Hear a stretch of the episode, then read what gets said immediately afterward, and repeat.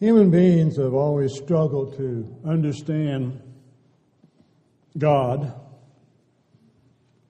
His will, His power, His love, His compassion, and how He chooses to work in this created world of His among the creatures whom He has created in His own image after His own likeness, knowing that they would in time depart from Him and choose to live a different course of life, and yet He would still have compassion on them and desire to restore fellowship with them, make promises both here and into eternity as well. We have that tendency at times as we read the, the Gospels and the early accounts of the, the church of what it must have been like to sit at the feet of Jesus, to hear his words, to see his power demonstrated, his majesty glorified, and of God working in their midst. What it would have been like to be in that crowd. John, as he was writing his gospel, towards the end of his gospel,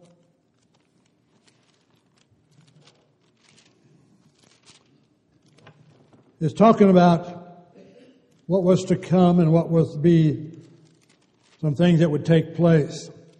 We look in the Gospel of John, chapter 20. In verse 29, 28, Thomas said to, the, to him, My Lord and my God. Thomas was one who would not believe unless he put his fingerprints or his hand into the side of Jesus and into his hand. And when he saw the Lord, he made that comment that he was God, Lord and God. And Jesus said, Thomas, because you have seen me, you have believed. Blessed are those who have not seen and yet have believed. These things are written in verse 31 that you might believe that Jesus is the Christ, the Son of God, and that believing you may have life in His name. The greater blessing is for those who had not seen and yet believe, and that would come down to us as well was mentioning this morning in the auditorium class as we're in 1 Thessalonians chapter 2. You stop and reflect for a moment of what it would have been like to be alive in the days of Jesus.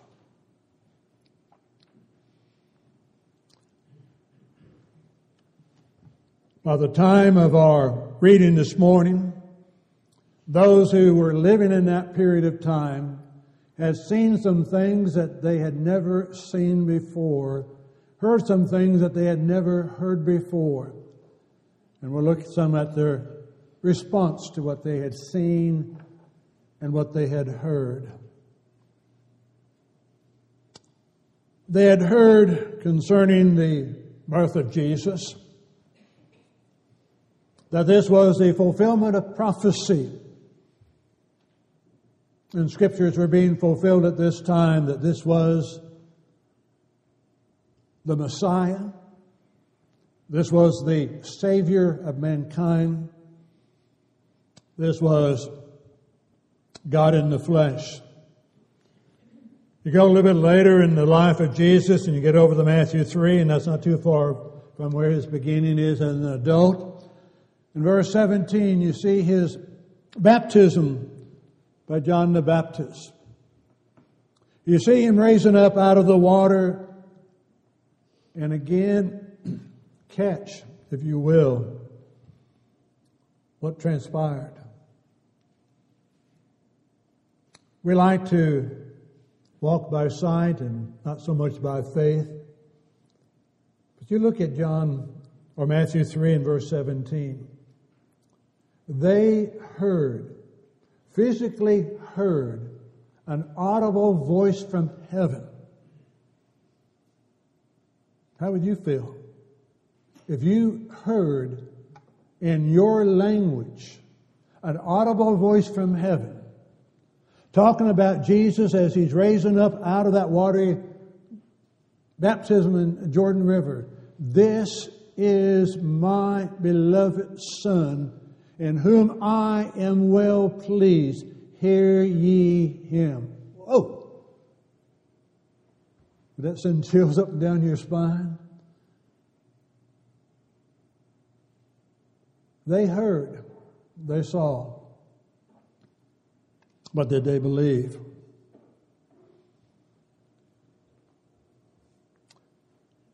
In what has taken place here in the reading, You have Peter, James, and John, three of the chosen apostles of Jesus Christ, handpicked by Him, had been given power to do as He had done. They could heal the sick, raise the dead, do the miracles they are with him. You think about the honor, if you will, of being able to go up to this mount, as we call it the Mount of Transfiguration. And then to hear an audible voice from heaven.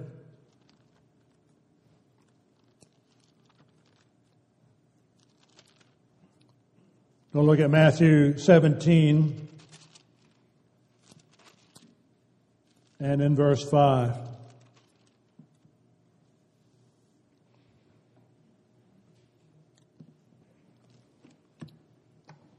We'll start in verse 1 and read down. Now, after six days, Jesus took Peter, James, and John, his brother, led them up to a high mountain by themselves, and he was transfigured before them. His face shone like the sun, his clothes became as white as the light. And behold, Moses and Elijah appeared to them, talking with him. And Peter answered and said to Jesus, Lord, it is good for us to be here. If you wish, let us make three here three tabernacles, one for you, one for Moses, and one from Elijah. But notice verse 5. And while he was still speaking, behold, a bright cloud overshadowed them, and suddenly a voice out of the cloud saying, This is my beloved Son, in whom I'm well pleased hear him. Again, they had heard the voice at the baptism. They're hearing this voice on the Mount of Transfiguration. It is an audible voice from heaven declaring who this Jesus is. The third time that would take place is a little bit later in the Gospel of John, in chapter 12, and in verse 28.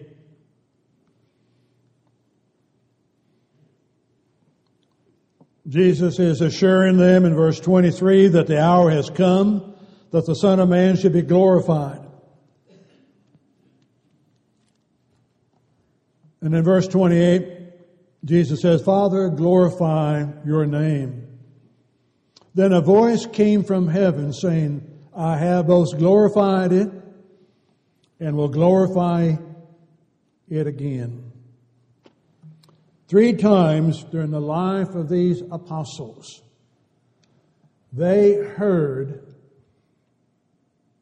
not just Jesus speaking, declaring who he was, not just doing the miracles and watching him do the miracles, but they heard a confirmation three times out of heaven itself from God Almighty. This is my son. You need to hear him. I've glorified his name and I will glorify it again. He's already declared, heaven, God in heaven has declared who this Jesus is.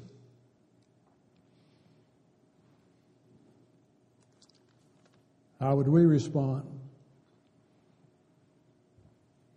Peter, James, and John. Privileged to hear this. And not long after this third time, Jesus is going to be arrested.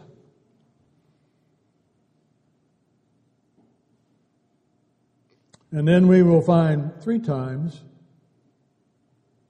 that Peter would deny that he knew the Lord. Three times he had heard a voice from heaven. And three times he is going to deny that he ever knew Jesus. And so would the rest of the apostles. And they would flee. What would you have done?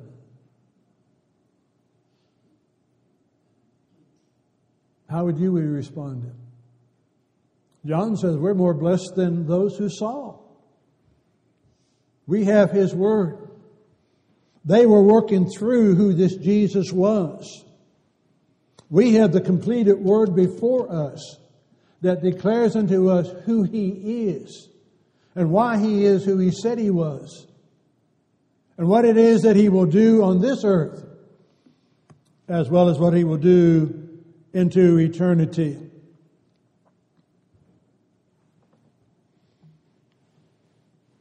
And then in the reading.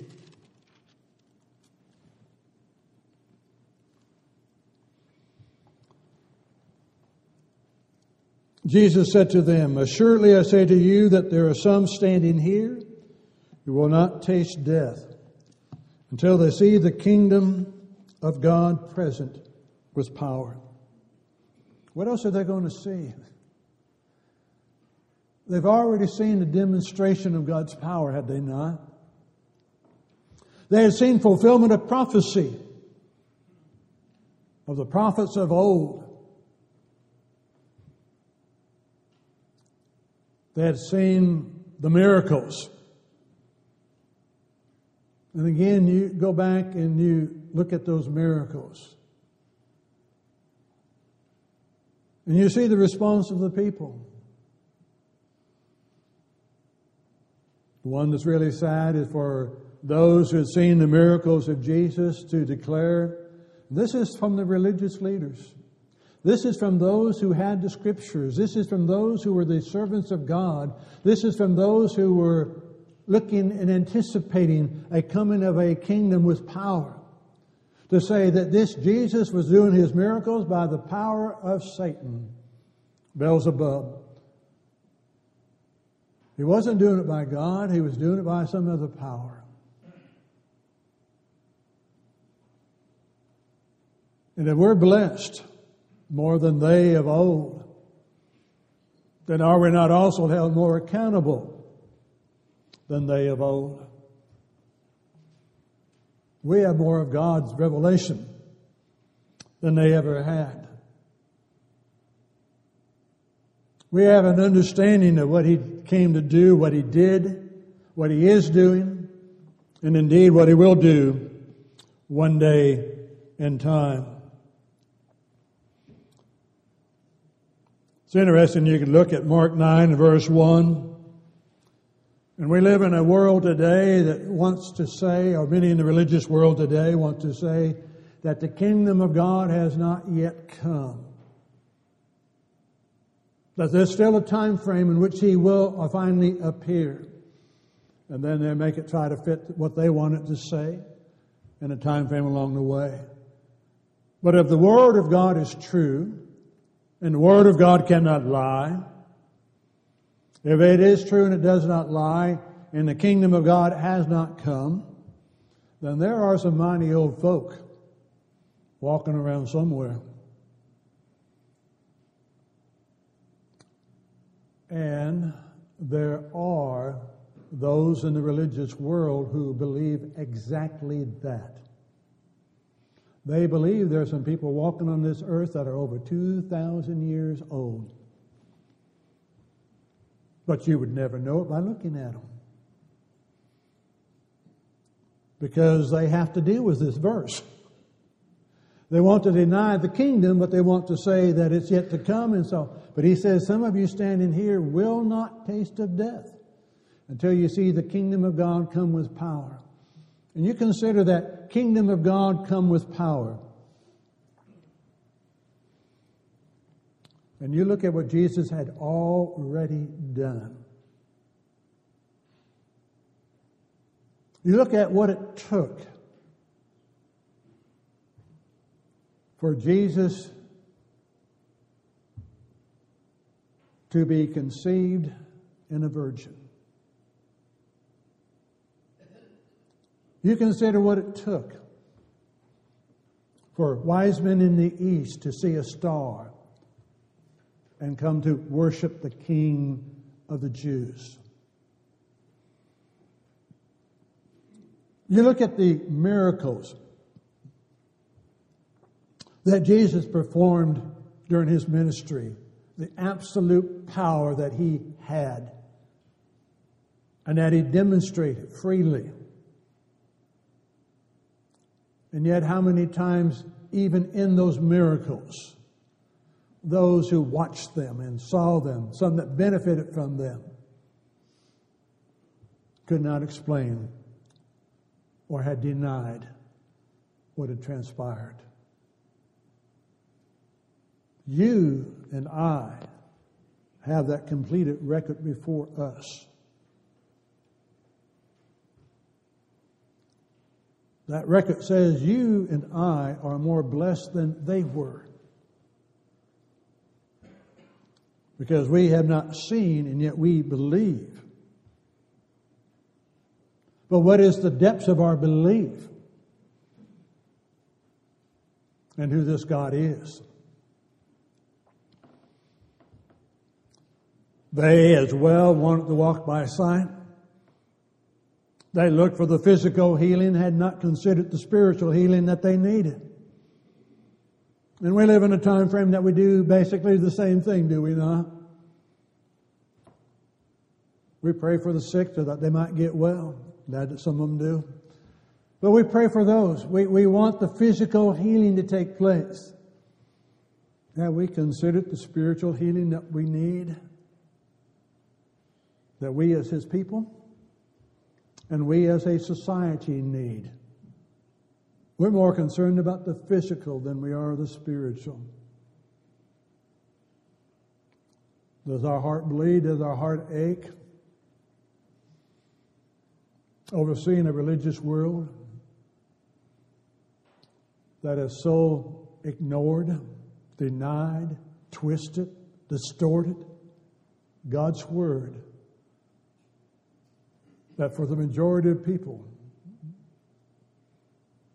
without help, will never understand what God wants them to do, will never understand what God offers to them here and what He offers for them eternally in heaven.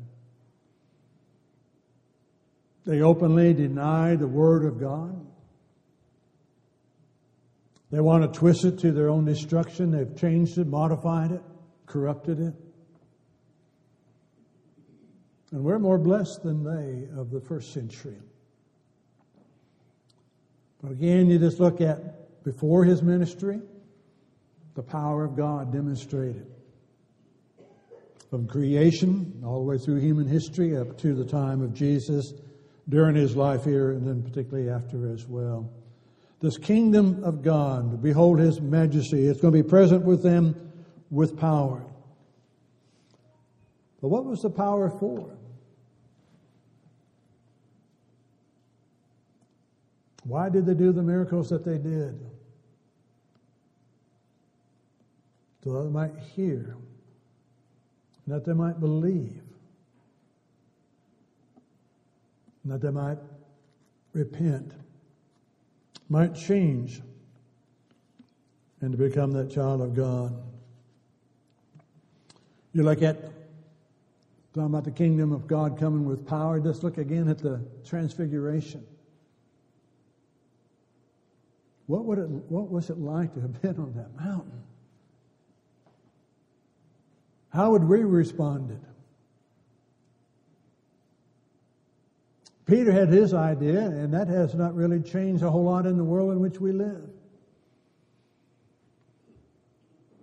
Peter was willing, willing to put Jesus on equality with Moses and Elijah. Moses, a great lawgiver. Elijah being the great prophet. You look at the things that Moses did and the things that Elijah did.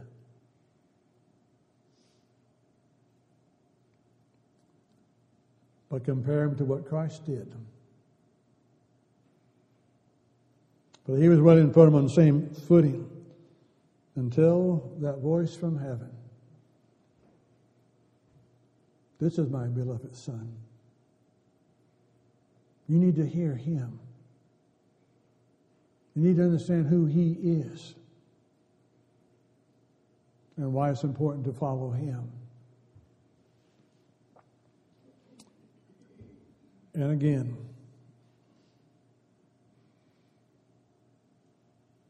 to hear that, to have seen that, again, to have been able to do all that the apostles did, and then in their lifetime, to turn around and deny him. I don't know who he is. For Peter to swear with an oath or a curse that he never knew the man.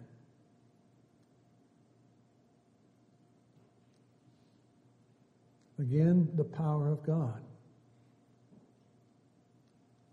Mount or the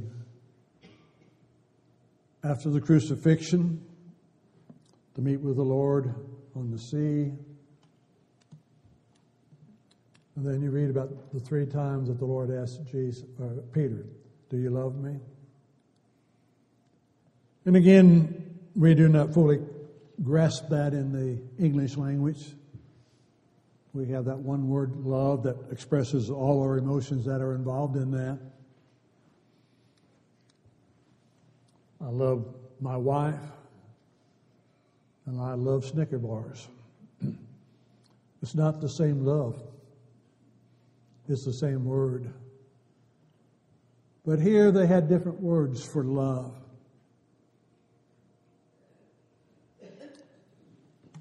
Jesus asked Peter, Do you love me? Do you have that supreme love for me? The agape love, we've heard that word. Peter's response was, Lord, you know that I like you. Phileo, brotherly love. You know I, I like you. The Lord asked him the second time, Peter, do you supremely love me? Second time, Peter, Lord, you know I like you.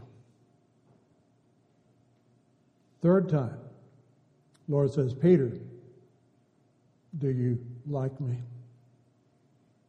You see how that fits in with what Peter said? It grieved him that the third time he asked him, Do you like me?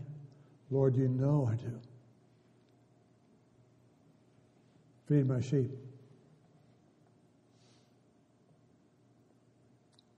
Is the Lord patient with us? Look how he bore with the apostles. Look again, the power being demonstrated as he walked with them 40 days after his resurrection and shown them what was needed to be done and the power that they would have. Reminding them as you go in Acts chapter 1, verse 11 and following, about his ascension into heaven. They watched him with physical eyes ascend into heaven. And then to hear the voice of the same Jesus who you saw ascend will one day what? Come again. How much had they seen with the physical eye? And how much had they seen others as well with the physical eye? And yet not believed. You're blessed. You know where it all led up to? It led up to Acts 2. This establishment of a, of a kingdom that would never be destroyed.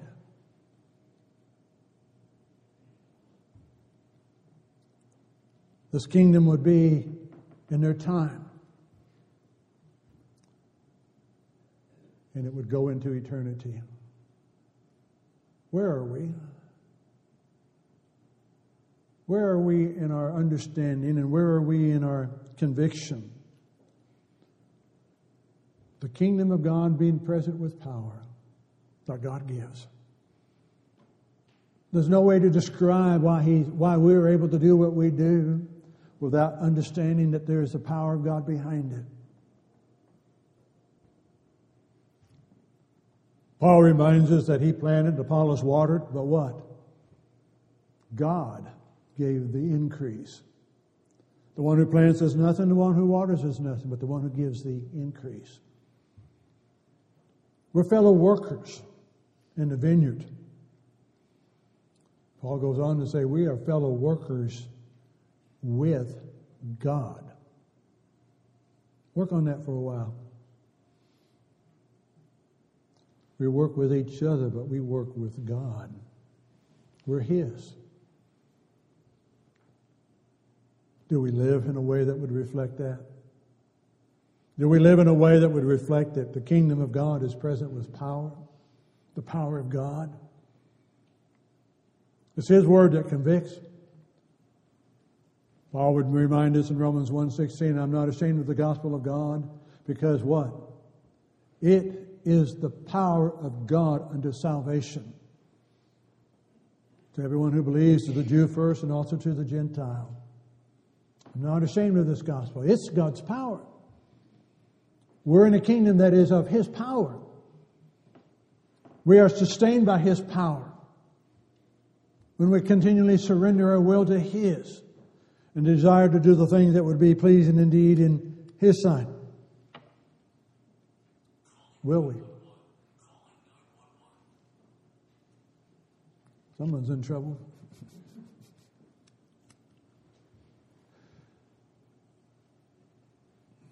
Well, that's the call that goes out. Is it not 911? We need help. I'm talking about spiritually. we need help. We need help. We need God's help. The question is will we surrender to God and do His will? I do not understand the patience of God. But I am eternally grateful for that patience. I don't understand how he works, but I'm grateful that he does. His desire is that we would please him. He will help us do just that. But it comes when we're willing to surrender our will to his. Repent of our sins that separate us from God obey Him in baptism for the remission or the forgiveness of those sins, then walk in that newness of life. And know that as we walk in that newness of life, there's not a step that we take that He's not there with us. That's there to encourage us, that's there to help us in the doing of His will. His invitation always stands. We're not where we need to be, we need to make a change. We could assist you in that decision in becoming a Christian or renewing that life in Christ Jesus again. If you need to respond to that invitation, we bid you to come as together we stand and sing.